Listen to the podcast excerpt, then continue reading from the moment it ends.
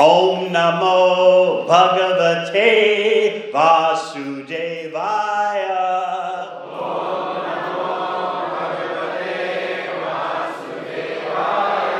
Om Namo Bhagavate Vasudevaya.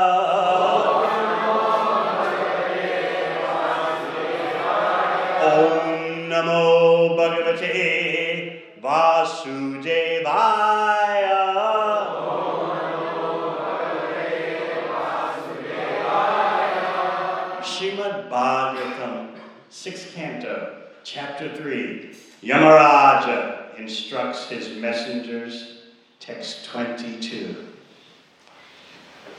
Etavaneva lokesmin Pumsam dharma parasmita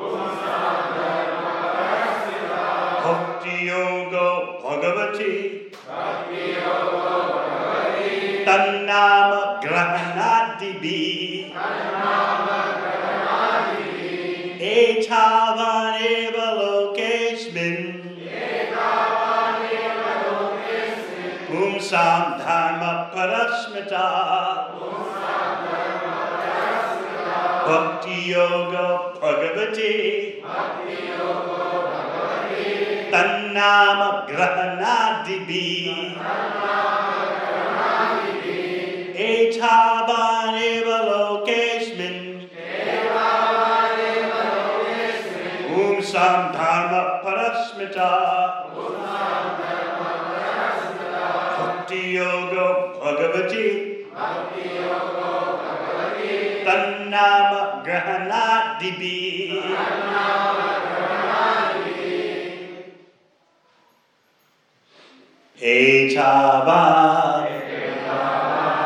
grahanadibi Etava This much.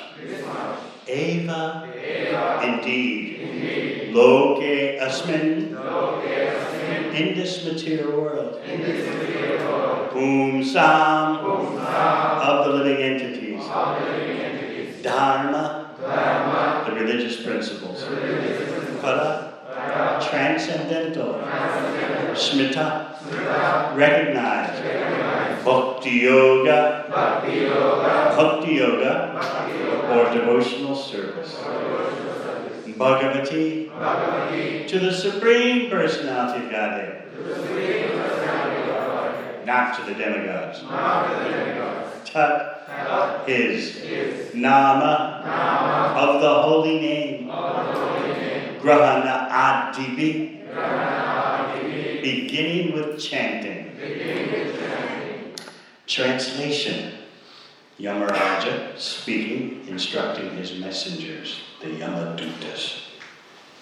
Devotional service, beginning with the chanting of the holy name of the Lord, is the ultimate religious principle for the living entity in human society. Purport. As stated in the previous verse, Dharma Bhagavatam. Real religious principles are Bhagavad Dharma, the principles described in Srimad Bhagavatam itself, or in Bhagavad Gita, the preliminary study of the Bhagavatam. What are these principles? The Bhagavatam says, Dharma Projita Kaitavotra. In Srimad Bhagavatam, there are no cheating religious systems. Everything in the Bhagavatam is directly connected with the Supreme Personality of Godhead. The Bhagavatam further says, Savai Pumsam Parodharmo Yato Bhakti Atoshade. The Supreme Religion is that which teaches its followers how to love the Supreme Personality of Godhead, who is beyond the reach of experimental knowledge. Such a religious system begins with the Nama Grahana, chanting of the holy name of the Lord, Shravanam Kirtanam Vishnu, Smaranam Padasevanam. After chanting the holy name of the Lord and dancing in ecstasy, one gradually sees the form of the Lord, the pastimes of the Lord, and the transcendental qualities of the Lord. This way, one fully understands the situation of the personality of Godhead. One can come to this understanding of the Lord, how he descends into the material world, how he takes his births, and what activities he performs.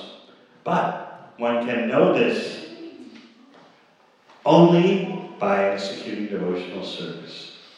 As stated in Bhagavad Gita, Bhaktyamam Abhijanati, simply by devotional service, one can understand everything about the Supreme Lord.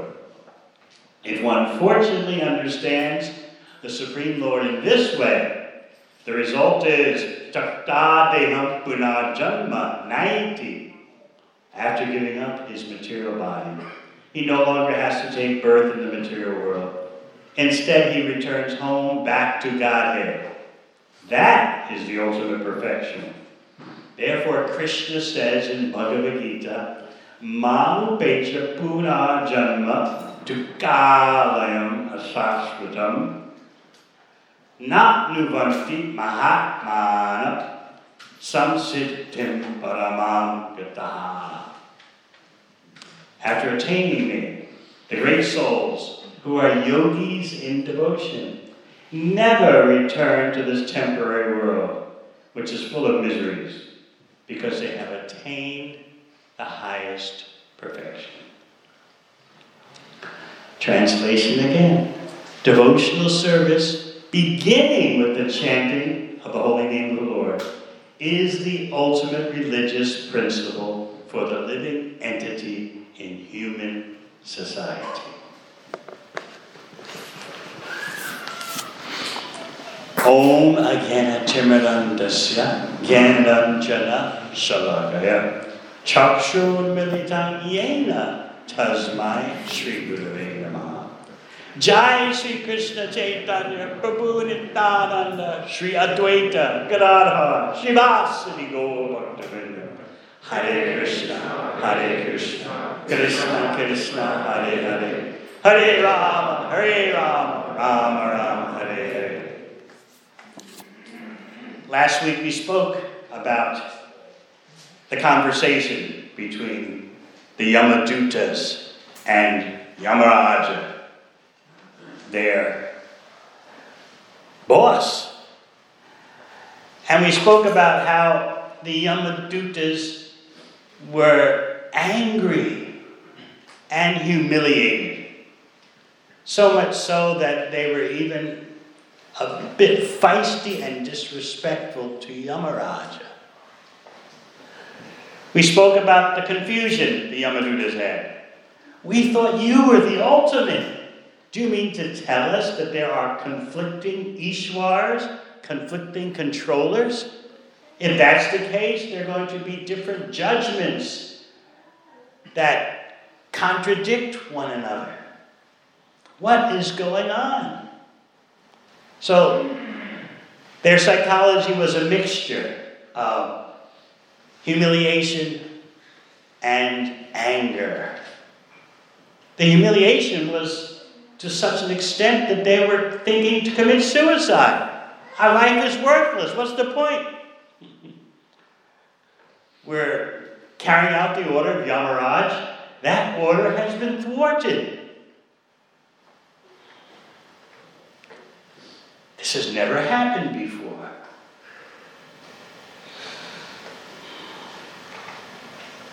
Now you're in the midst or nearing the end of Yamaraj's instruction to them to clear up the situation. And I can tell you in advance, the Yamadutas will be satisfied. And Yamaraj gives them a warning don't come near devotees. I want you to be fearful every time you see a devotee. And if you don't take my instructions seriously about this, you'll be subject to being smashed by the Supreme Personality of Godhead. Narayana, with his club and his disc, he will sort you out. Therefore, I highly recommend you be more careful in the future. He said, All right, this time you're excused. because you didn't know. But that excuse won't work in the future. Moreover, I, as your as your boss, I'll pray to the Supreme Personality of Godhead so that you'll be forgiven and I'll be forgiven also, because Yamaraj is saying that Yamaraj takes responsibility. He has to take responsibility for what his servitors do.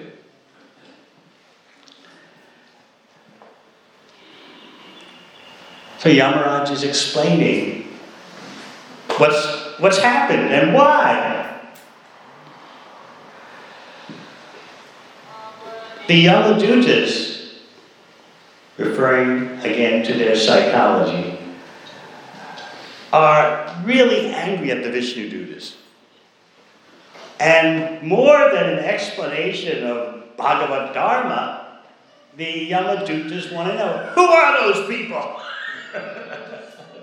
They're really pushing Yamaraja. We're going to describe them. They're beautiful. They have four arms. They're so pleasing to the eye. But they've disrupted our mission. They've, distru- they've stopped what is so obviously the right thing to do. So please keep that in mind. More than anything, the Yamadutas want to know who are those Vishnu Dutas. They wanted to know so much. They were so intense about wanting to know that uh, the acharyas explained. The young Yamaraj told them, Look, look, they've already gone back to their master. I, I, can't subpoena them, I can't haul them in. They've already gone back to, to Vaikuntha so, Please focus on this. How the Yamadutas want to know who are those Vishnu Dutas. We'd also like to know about the Vishnu Dutas because they're always helping devotees. Whenever there is some impediment obstructing a devotee's service, the Vishnu Dutas are actually helping out for someone who is a sincere, dear devotee.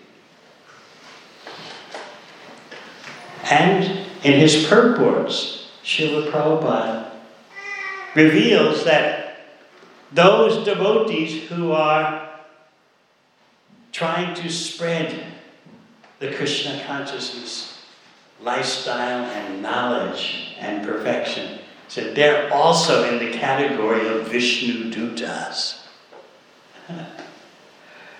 of course, someone doing the humble service of trying to reconnect others to Krishna never thinks that he or she is great or special. But looked at from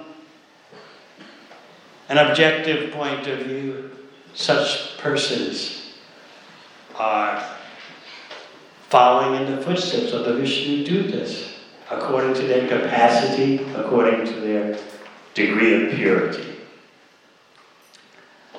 What particularly irked the Yamadutas about the Vishnu Dutas? I mean, the Yamadutas were upset about the whole Vishnu Duta package.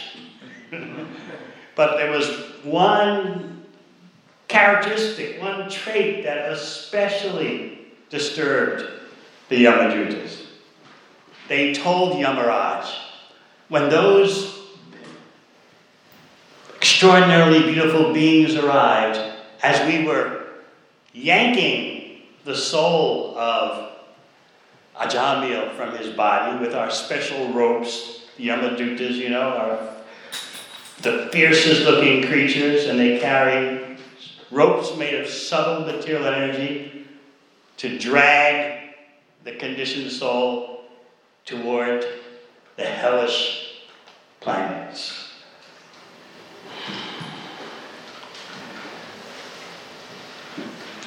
These hellish planets are also described in the word for words as torture places, in case you want to know.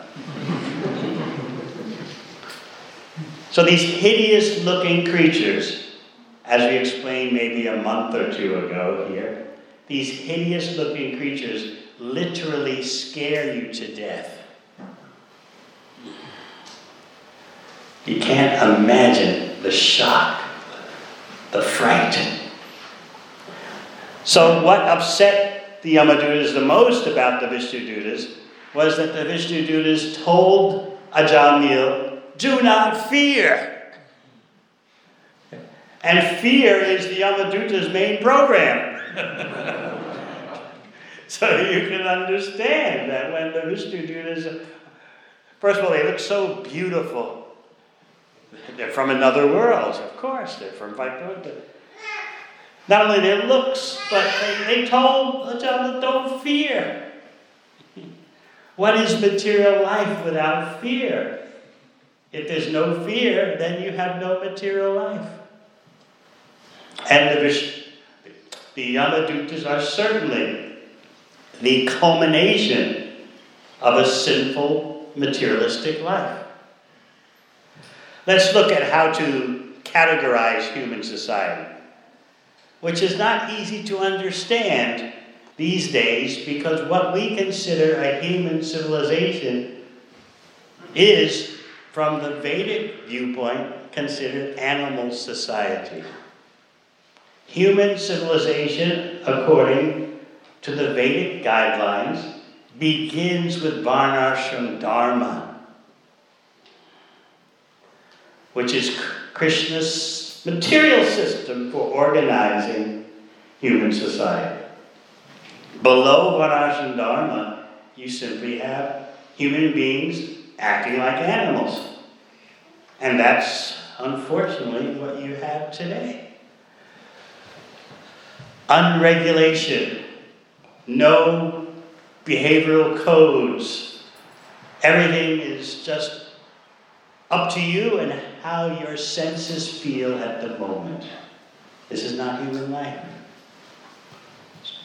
Human life begins with performing activities according to guidelines, regulations.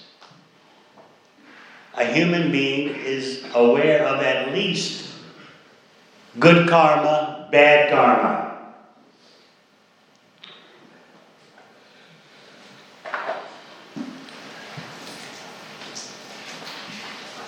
And then, upon being frustrated, as any intelligent person must, upon becoming frustrated with the path of karmic activity,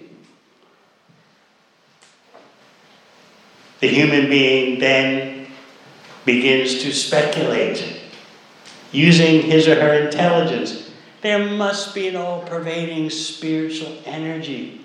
What's the use of all these transitory material activities. You work so hard, and the result is always bitter. There's just a momentary happiness imagined that comes along with material activities. There must be something above this.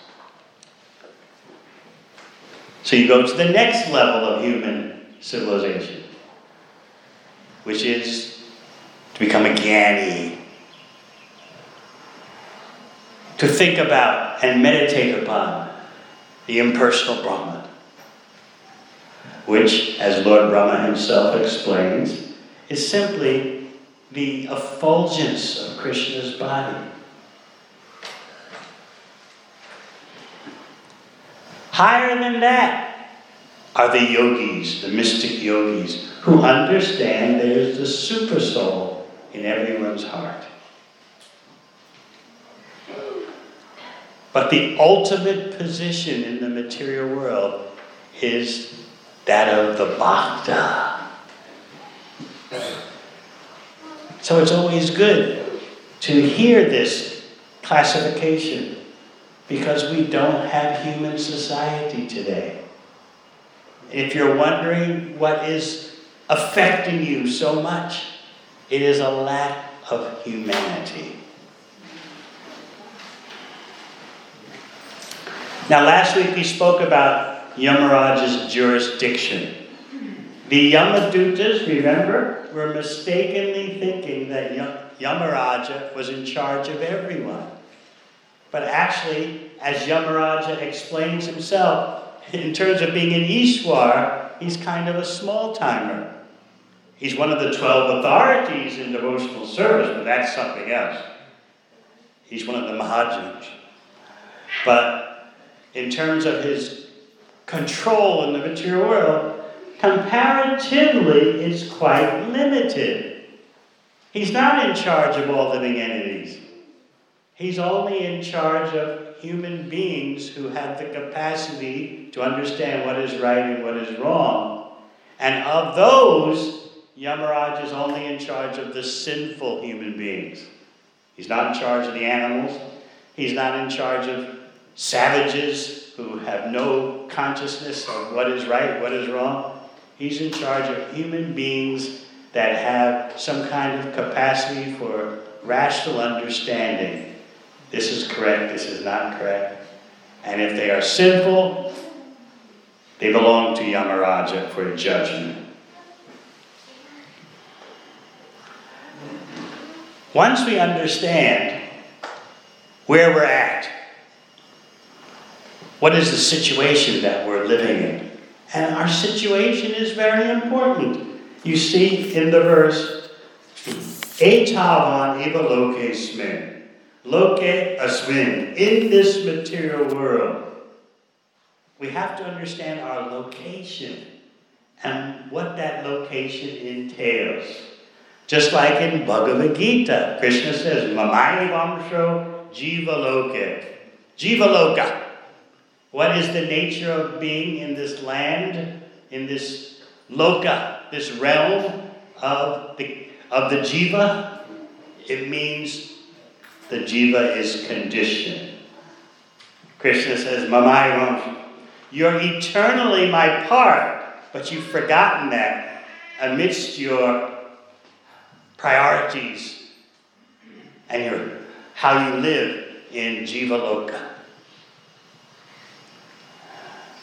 And what is the symptom of your disease?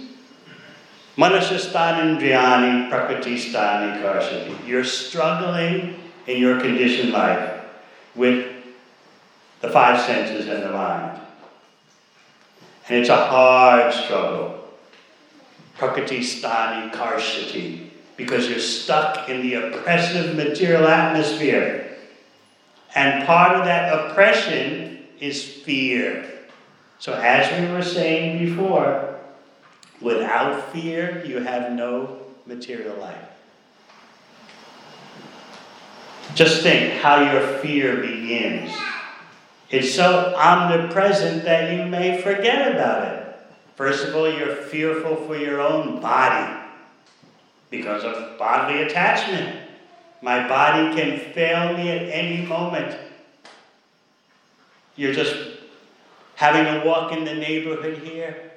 What does it take for a car to just lose control and ram you on the sidewalk, on the pavement? But we kind of expect everything will be orderly. But part of that order in Jivaloka is birth, death, disease, and old age. And we're fearful about that. Therefore, we're always trying to distract ourselves from fear. Or we think fear is normal. So we're fearful for our own body.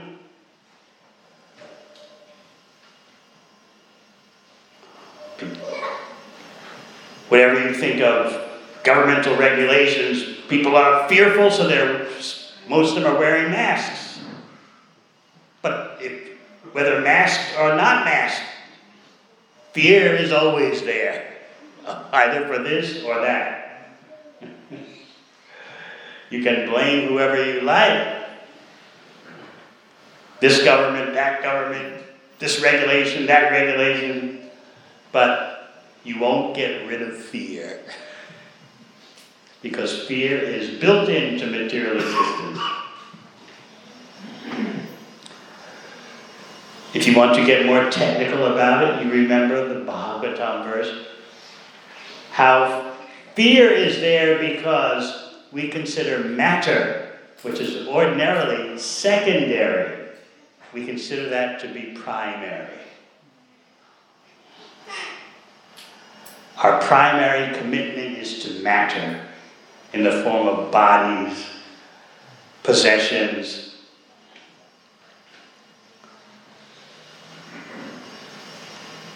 You can count all the ways that fear dominates your life. Economic fears, fears of your workplace supervisor, fears what will happen to your family,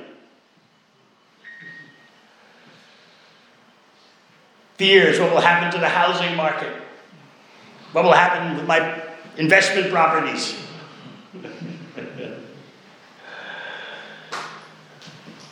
Fear, what will the future bring? Will there be world war? Will there be social disturbances? What will happen to the money? What will happen to my health care? Every step of the way, we see there's fear.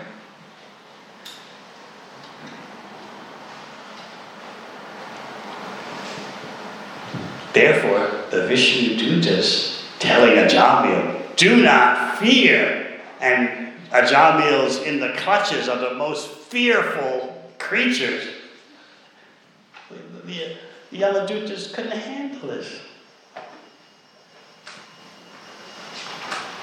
These Vishnu Dutas have disrupted the most essential program of material life, which is fear. And they're telling Ajahn, don't fear. So we want to know who they are. We recognize they're extraordinarily beautiful. They're from out of this world. Wherever they come from is not the material world, but they've disrupted our program, which is given to us by you, Yamaraj. So Yamaraja has been lecturing them about Bhagavad Dharma and why Ajamila is exempt. And so therefore, he says in today's verse,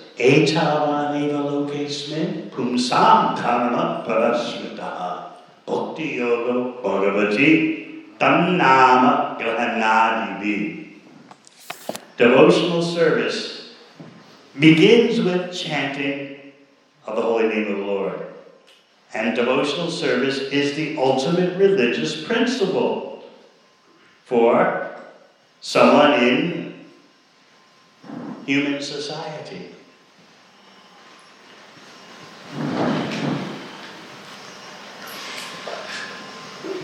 Yamaraja is explaining to you why, even though a Jamil chanted not consciously referring to the Supreme Personality of Godhead, Narayana, but referring to his son, why Ajamila, despite his sinful life, was, ex- was exempt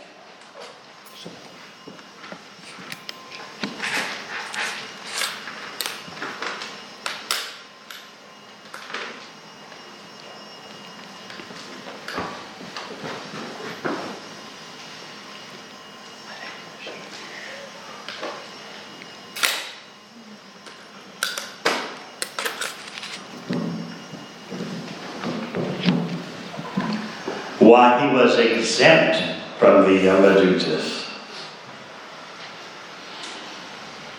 You all know the circumstances of Ajamil's chanting. It was not attentive, but somehow or other, because he chanted the name of Narayana at the time of death, and he wasn't doing it to counteract sinful activities. the Vishnu Dutas came. So, in explaining this, in the second chapter of this canto, you find a verse that if this could happen to Ajamila, who haphazardly chanted the holy name at the time of death, what do you think will be the result for those who spend their life chanting with attention? So you shouldn't take Ajamil's situation what happened to him as encouragement to be materialistic all your life and then, hey, just like Ajamil at the last moment.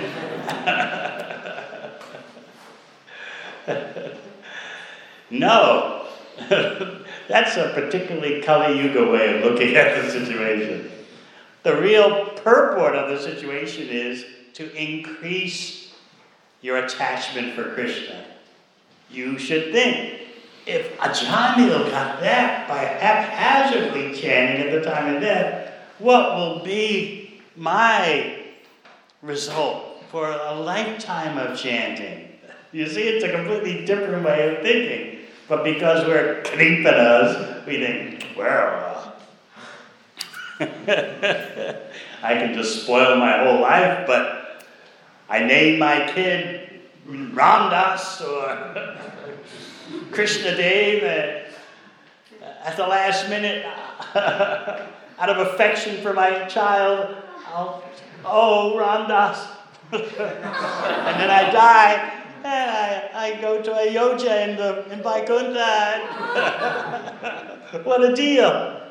This is a particularly depraved way of looking at the situation. It's not what the history of Ajamil is is not meant to inspire you in that way. The proper way, as we said, the proper result, the proper, what we should take away is that I'm so fortunate to be every day chanting Hare Krishna. if that happened to Ajamil who haphazardly chanted, what will, what will, what will, what will Lord Chaitanya's mercy upon me be? In other words, we take impetus to increase our attachment to our daily chanting. And this history is inspiring for the prema bhaktis also, those who are, have actually attained prema. Oh, how glorious is the holy name of Krishna. They feel more love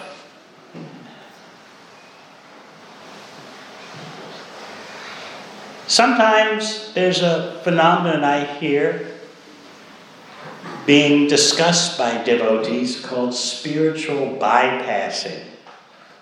That you use your spiritual practices as an excuse not to take care of your psychological traumas, your anxieties, stemming from the past. We have to be very careful about this labeling of spiritual bypassing. Because it is true that chanting Hare Krishna solves all problems.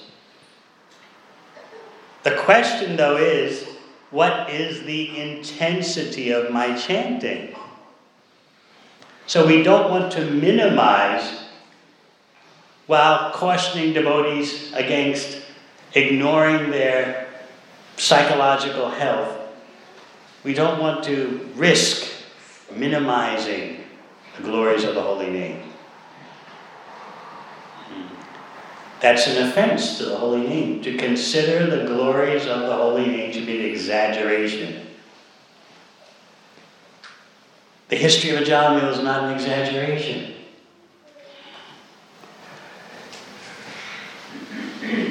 Simply by chanting Hare Krishna, you attain the solution to all problems. But we have to ask ourselves Am I taking the medicine with sufficient care, with sufficient attentiveness?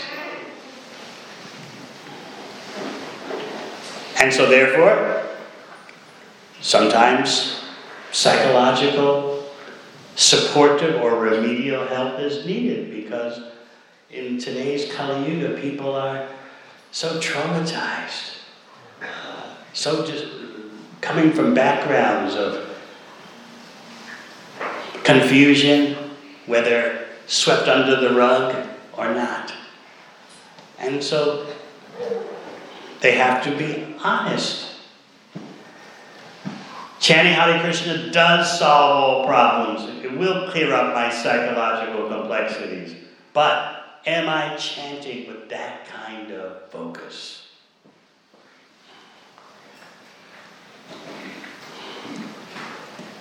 So, yes, this so called spiritual bypassing is something we have to be careful about from different angles of vision. We don't want to neglect any psychological complexities we have. We don't want to neglect getting help and counseling for that. Because, well, anyway, I'm just chanting Hare Krishna, so. Remember, the question then is how is your chanting? What is the quality of your chanting? I remember a devotee asking Prabhupada, because during my BBT service days, I was had the service of filing Prabhupada's correspondence, both to him and from him. So I saw one devotee ask Prabhupada, Well, the Shastra says that prasad is transcendental no matter what situation. Whether the Shastra says whether the prasad is in an apparently rotten state or uh, thrown out as garbage, it's still transcendental. so, therefore, we should be eating prasad that's from any kind of circumstance rotten or garbage, whatever. so, Prabhupada replied, It is true that Prasad is transcendental in all circumstances, but are you transcendental in all circumstances? he said, unless you're pure devotee, Krishna may not agree to help you digest.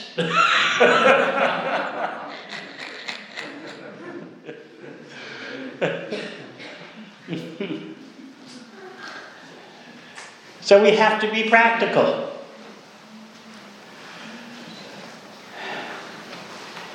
But we don't want this concept of spiritual bypassing. Yes, you devotees are all chanting Hare Krishna, but you know, it's not enough. You got to do something about your psychological situation.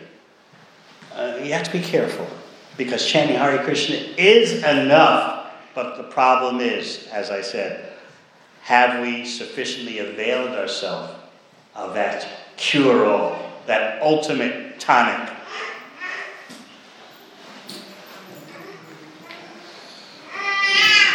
The last thing we want is to minimize the glories of the holy name. And this Ajamana history is very important in teaching us that. Remember the situation of Haridas Thakur He was invited to a meeting at the house of the father and uncle of Raghunath Das Goswami, the future Raghunath Das Goswami. They were very wealthy householders and very learned also. Do you understand? They had the money and they had Shastra knowledge too.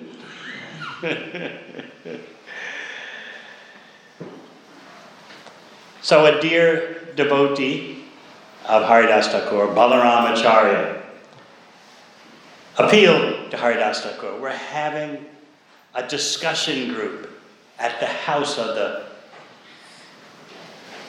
Hiranya and Govardhan, the relatives of Raghunath Das. Can you please come? And the assembly was very learned brahmanas, pandits. As soon as Haridas Thakur entered, everyone began to glorify him. Kaviraj Goswami says they began to glorify Haridas Thakur as if they had five mouths.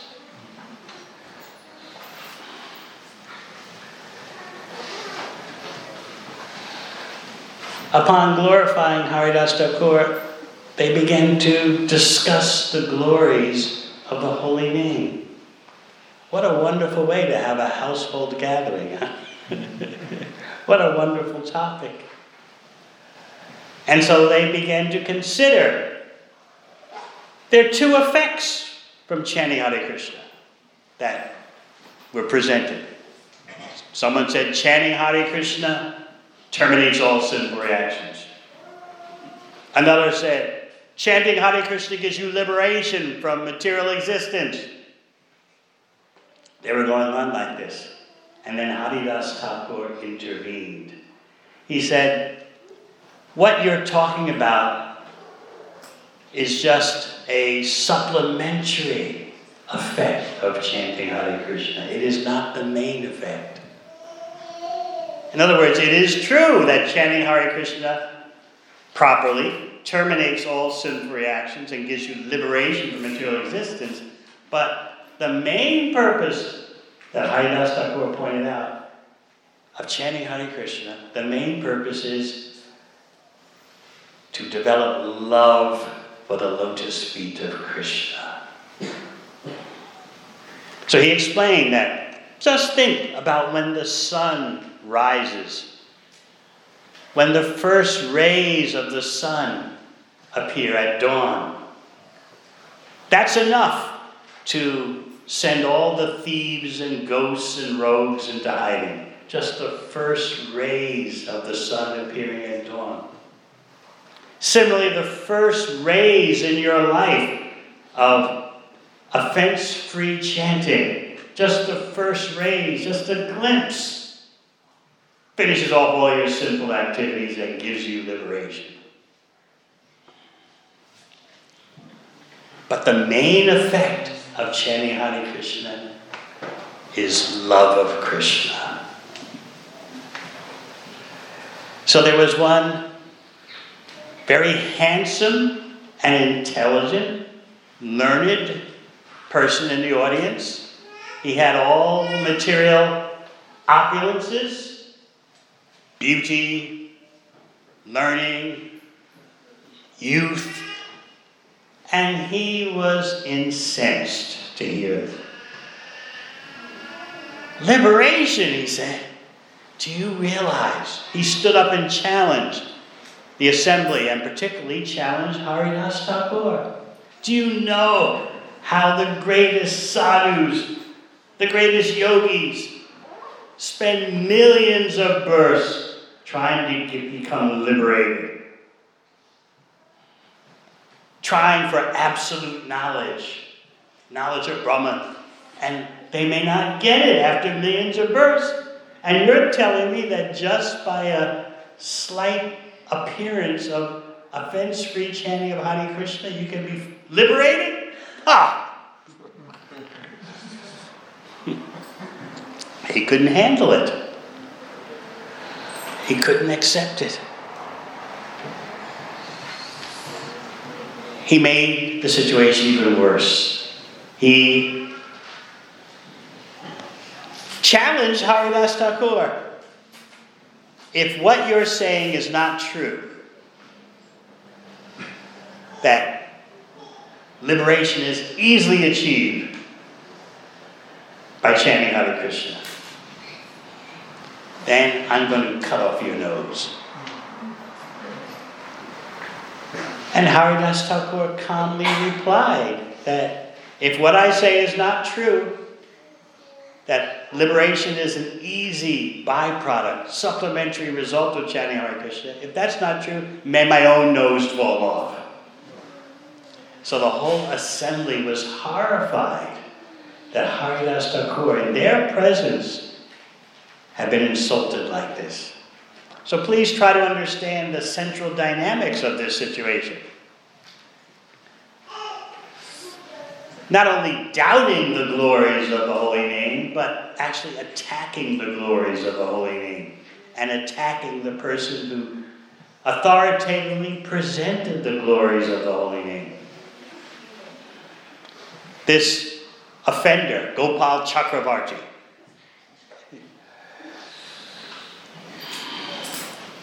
he was evidently learned, although his occupation was a tax collector. you can see the class divisions of Varnashram Dharma are breaking down. even during the time of Chaitanya Mahaprabhu, what speak of now. This Gopal Chakravarti, handsome and intelligent and learned, was a Brahmana, but his occupation was a tax collector. So you see the confusion creeping in. the confusion in social roles and social classification.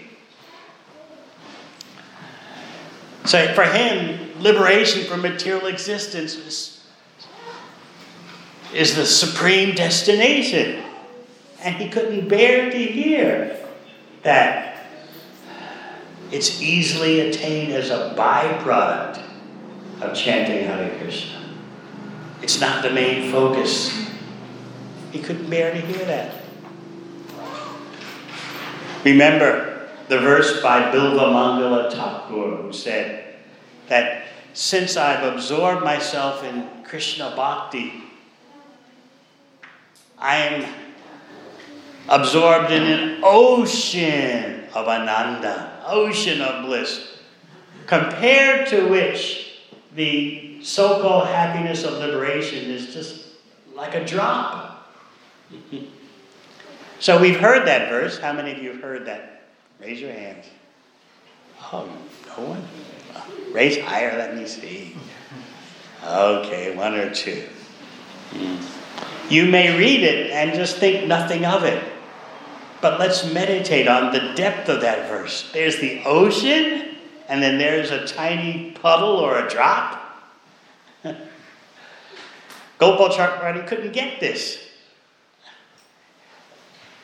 He was seeing the glories of chanting Hare Krishna and the glories of devotional service as just some kind of sentiment when compared to the real standard, which is liberation.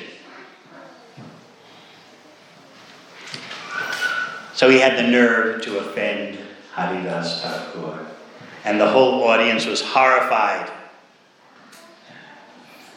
They dismissed Gopal Chakravarti from the assembly. Get out of here. And they fell at the feet of Haridas Thakur, begging forgiveness for witnessing such an offense. But Haridas Thakur was very calm and he replied that this ignorant young man is just the victim of speculation. He doesn't understand the glories of the holy name because he lacks devotional service. Therefore, he considers chanting of the holy name to be like some kind of karmic activity. Some people are building hospitals, some people are digging wells, some people are caring for the sick, and some people are chanting Hare Krishna. It's all punya, pious activity. This is offense.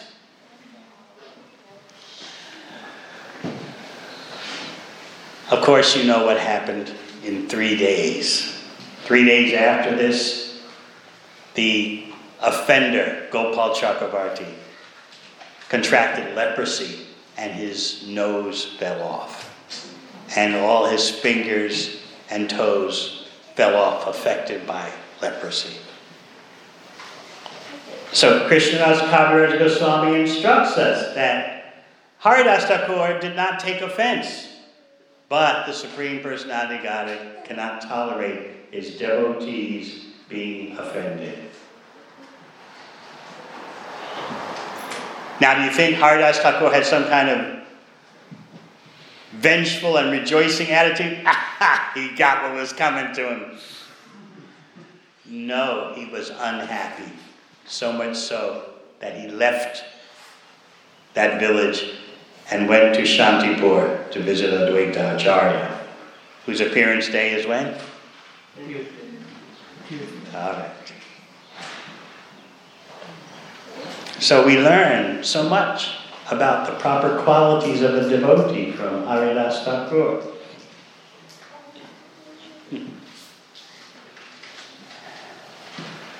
Religion is not a tool for vengeance. It's not a tool for rejoicing when your enemies are destroyed.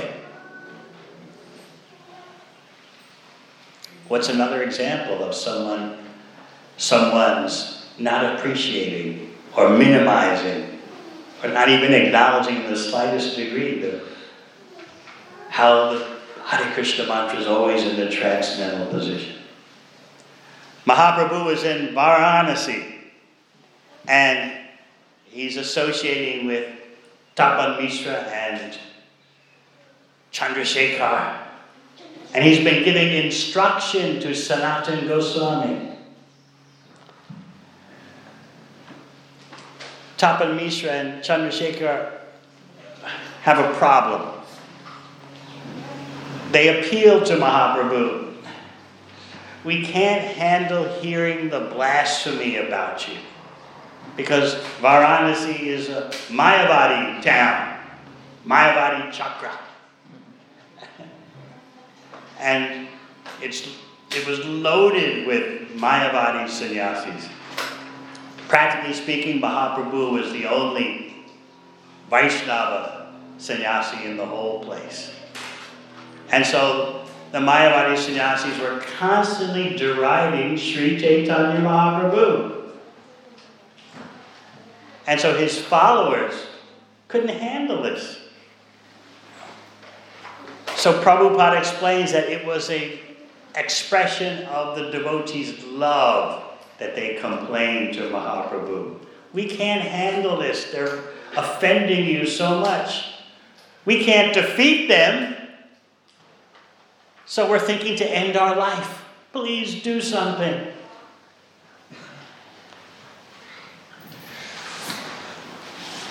Mahaprabhu simply slightly smiled. That's all. But by his omniscience and his omnipotence, he arranged, he orchestrated for a Brahmana to come to him and invite him to a meeting of all the sannyasis in Varanasi at his home. He knew Mahaprabhu never takes lunch with Mayavadis. He doesn't associate with them. We all know that. But still, he came to make a special appeal.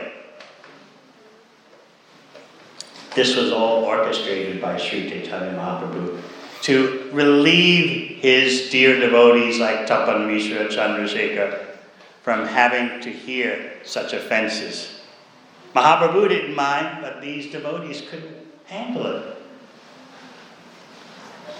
One interesting detail is that Tapan Mishra and Chandrasekhar are referred to as Kanishta Adhikaris, third class devotees, because they couldn't defeat the Mayavadis. Now, just bear in mind, these are, they're part of Mahaprabhu's entourage, so they're acting in this way. so Prabhupada seizes the opportunity to teach us that you need to know what your mission is. You need to understand how to deal philosophically with others. But Tapan Mishra and Chandrasekhar, they didn't know enough, evidently. they were in, the, in this lila, they were acting in this way. So therefore they said, we can't go away. That's one of the three options when you hear blasphemy. Go away. We can't cut out the blasphemer's tongue. We can't do that. and we can't defeat them. So, therefore, they appeal to Mahaprabhu Can you please help us? This is their outpouring of love. It's not a sectarian motivation, it's out of love for Sri Chaitanya Mahaprabhu, whom they know is Krishna, the Supreme Personality of Godhead. So we discussed what Mahaprabhu arranged to happen. He was invited to a meeting, a lunch meeting, at where all kinds of Mayavadi sannyasis would be present, something he would never do, but he agreed, just to please his devotees and relieve them of their predicament.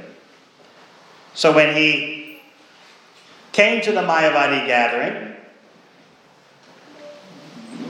they were so Im- more than impressed, they were astonished by Mahaprabhu's effulgence and his humility. So they, Prakashanandas went right to the point. You're obviously so sublime. You're obviously so great. Your effulgence. Here we are thinking we are Narayan, and you're demonstrating the effulgence of Narayan. so we're thinking, we're intellectually constructing ourselves as, as God, and, and we're looking at you and we're seeing such an effulgence that can only be from Narayan, the Narayan we all think we are. but why do you associate with fanatics? Why are you so sentimental, chanting and dancing in the assembly of fanatics? Why are you such an emotional devotee, neglecting the proper duties of a sannyasi, which, as they saw it, was meditation on Brahman and reading Vedanta Sutra? Why have you deviated from this? So there was no way that Prakashananda Saraswati had any conception of the value of chanting Hare Krishna. So we have to be careful. We don't want to be in that boat of minimizing, neglecting the glories of chanting Hare Krishna, which do solve all problems.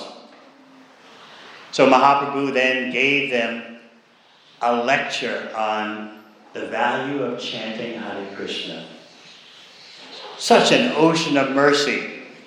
He's explaining this to Mayavadis. This is the glory of Chaitanya Mahaprabhu. Be careful because one of the offenses to the holy name is explaining the glories of the holy name to those who have no capacity to grasp it. But Mahaprabhu is Mahaprabhu. and he had already softened them up, so to speak with a bit of mystic power. And after all, he's Yogeshwara, he's Krishna. So he showed an out of this world effulgence. Prabhupada writes in the purport that sometimes saintly persons do resort to a bit of mystic power when they're dealing with unintelligent people. but he said the real mark of a saintly person is the spiritual sound vibration So Mahaprabhu explained how simply by chanting Hare Krishna you can obtain freedom from material existence. Simply by chanting Hare Krishna, you're reestablished in your love of Krishna. And Yamaraj is doing the same thing with the Yamadutas. Bhakti Yoga Bhagavati Tannama Grahanadibi. Devotional service begins with the chanting of the holy name of the Lord. So, this is our mainstay. And it does solve all problems. It may take us some time to realize that all our problems have been solved by chanting Hare Krishna. As Bhaktivinoda Thakur says, in all the 14 planetary systems, there's nothing more to be had than chanting Hare. So our spiritual journey is a voyage of realizing this point that all I have is chanting Hare Krishna. There's nothing more of true value. So some of us get to that point sooner, some later, but that is the destination. Simply by chanting Hare Krishna, we can associate with the lotus feet of Krishna. All right, any questions? Yes?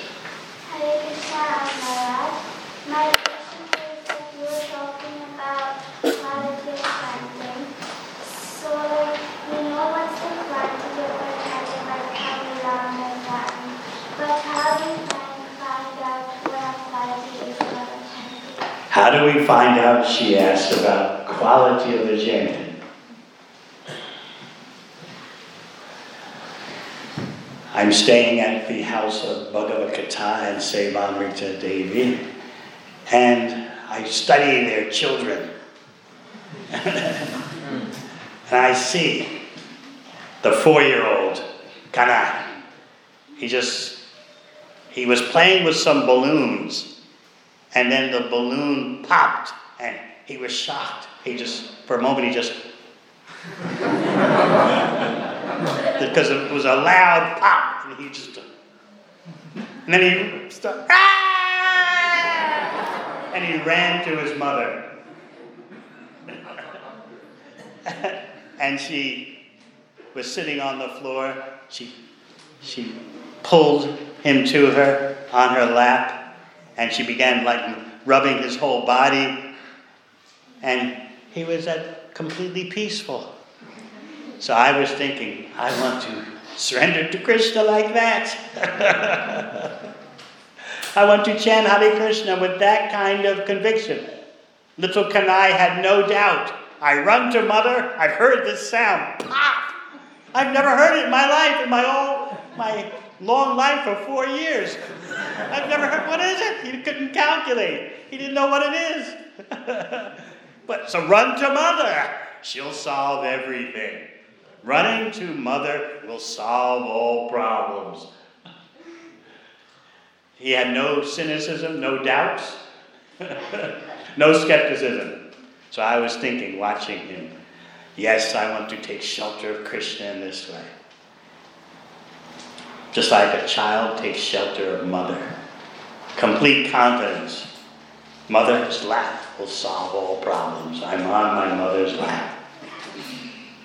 Did you used to do that? Not now, right? Anything else? So, my point is that's quality.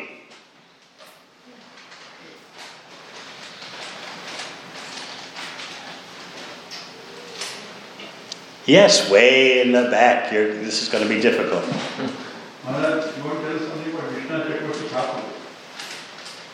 You want to tell something about Vishwanath Chakravarti Thakur?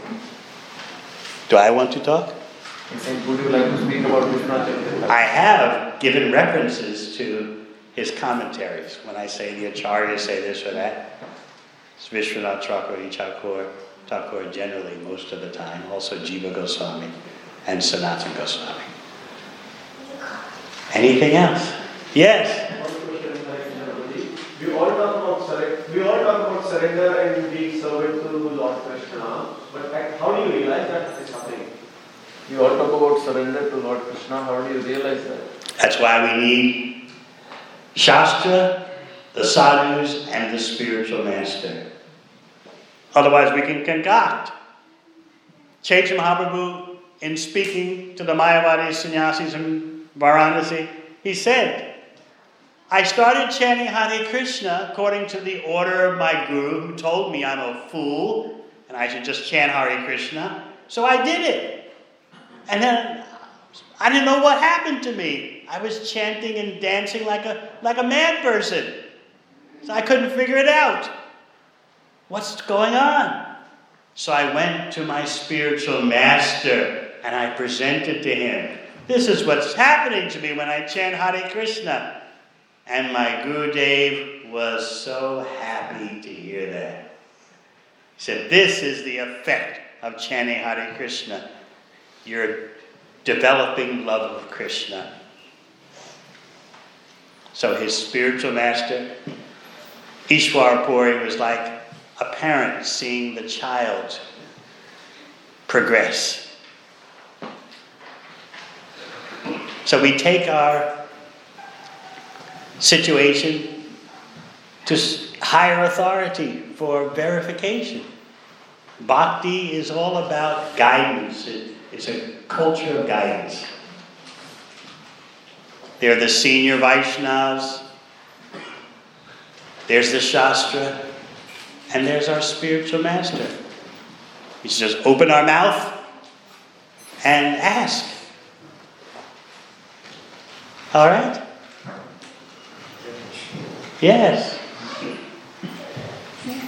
Um, um, thank you so much for your beautiful class. The thing is that you explained about the transcendental prasadam and the uh, it's rotten or it's healthy, it's transcendental prasadam is. So how uh, people can differentiate when they are transcendental, they don't see the prasadam, it's spoiled or it's good. Other people they can see the difference. You can't imitate the greatest personalities, although the transcendental reality is also is always transcendental. Can you say, well, Chaitanya Mahaprabhu walked through the Jharkhand forest and made all the tigers and fierce animals embrace one another and dance. So I'll also walk alone in Jharkhand forest. it is a fact what Chaitanya Mahaprabhu did, but what level are we on?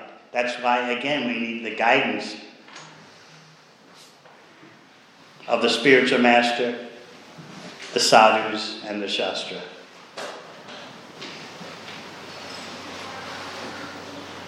You have to know where you're at. Otherwise, someone will accuse you spiritual bypassing. You're eating rotten prasad thinking you're so transcendental. Yes, the prasad is transcendental, but are you transcendental? That is an appropriate analysis, but let us not forget prasad is transcendental. The holy name is transcendental. It's just where are we at? That's the point. So we don't want to minimize the glories of prasad, the glories of the holy name. Thank you so much. Thank you so much. Yes. Maharaj, you said uh, religion is not a tool for vengeance. Yes. Can it be explained because people don't want to identify anymore as a religious person? They are because of this point? That's one reason that people don't want to. They say, I'm spiritual, but I'm not religious, because they have this idea of, first of all, they don't know what it is to be spiritual. And secondly, they have this idea of religion due to abuse of religion. So much havoc caused in the name of religion.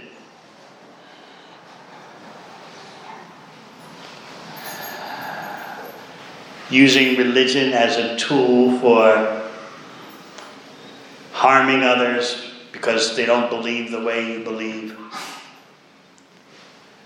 So people see that and they say, oh, that's what religion is, forget it. You would think that Haridas Thakur would have some quiet satisfaction. Gopal Chakravarti Gama was coming to him. You would think that. Just not outright and so forcefully expressed, but some quiet satisfaction. But no, he was unhappy. All this commotion, all, oh, now someone is deathly ill, and he just left town.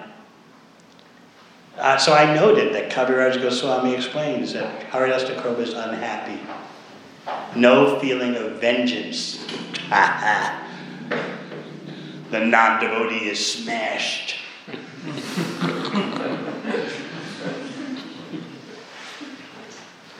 it takes some consideration. Now, Haridas Thakur is not a Kshatriya, he's transcendental to all Varnashram. But then again, you look at Arjuna, who fought with all the power he had. He's more than a Kshatriya. Arjuna is a devotee of Krishna and he's following the order of Krishna. But even still, at the end of the battle of Kurukshetra, what was the result? Yudhisthira is now king. And what is his, rea- what is his response, you see, in the first canto of Bhagavatam? All this killing just because of me, to make me king. I'll never get to the end of the sinful reactions for what has happened. Ah, so many women without husbands, so many children without fathers, all because of me. Now, do you remember the injustices done to the Pandavas? and yet Yudhisthira is responding in that way, and he's a Kshatriya. Even Krishna couldn't pacify Yudhisthira. Yudhisthira didn't want to sit on the throne. So Krishna and the whole group of Pandavas went to see Bhishma Dev. The whole purpose was that Bhishma Dev would convince Yudhisthira. So this is Vaishnava. Now let's smash the others and rejoice. Perhaps Bhaktidas can say more about this. He's so.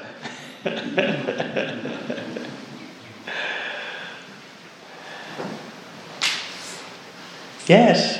Hare Krishna Maharaj, thank you for the wonderful class. Um, Maharaj, what is the difference between imitation and following the footsteps of the previous acharyas? What is the difference between imitation and following the footsteps of previous acharya? Oh, question. How old are you?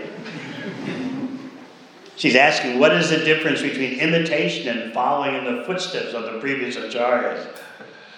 So I asked her, well, how old are you? Ten? Ten. So you think about these things. Huh? You think about these things? Well, you must think about it to ask such a question.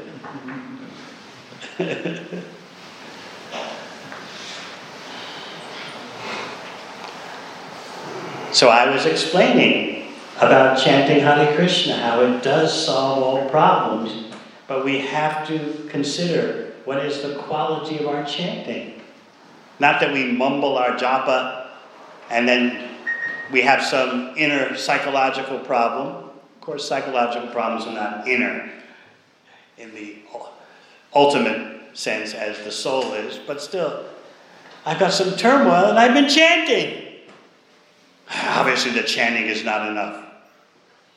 We have to consider the quality of our chanting. That was my point. And recognize that because I'm not on the level of sufficient quality in chanting, I may have to pursue some remedial help, some supplementary material help. Otherwise, imitating, as you pointed out, imitating, well, Haridas Thakur just chanted. Hmm. I'll just chant, even though I'm just mumbling my rounds throughout the day, and while I'm on Facebook, I chant. And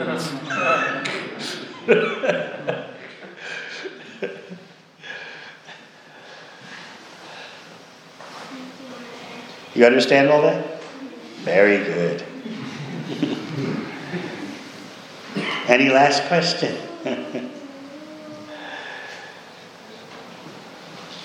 yes.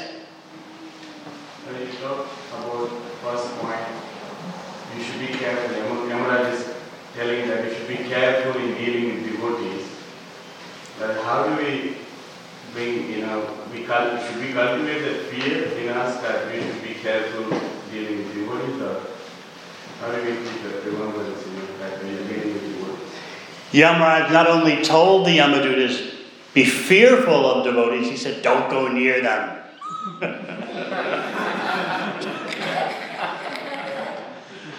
but we need to be near devotees. And we should pray for the ability to associate with devotees in a spiritual way. As I often explain, associating with devotees is not a material skill, a social skill. It's divine empowerment. And we should beg for that divine ability. You can't learn it from any mundane source because the whole reality of devotee association is actually not mundane. It's something, it's a gift given by Krishna. Sometimes devotees don't think the way we think, and they don't do things the way we do things, right? but still, they are a transcendental gift. And even though there may be disagreement how to serve Krishna best, the whole point of devotee association is to serve Krishna. That kind of association we always want And we pray for the ability to flourish in that association, and that ability is not mundane. All right? Thank you very much. Hare Krishna.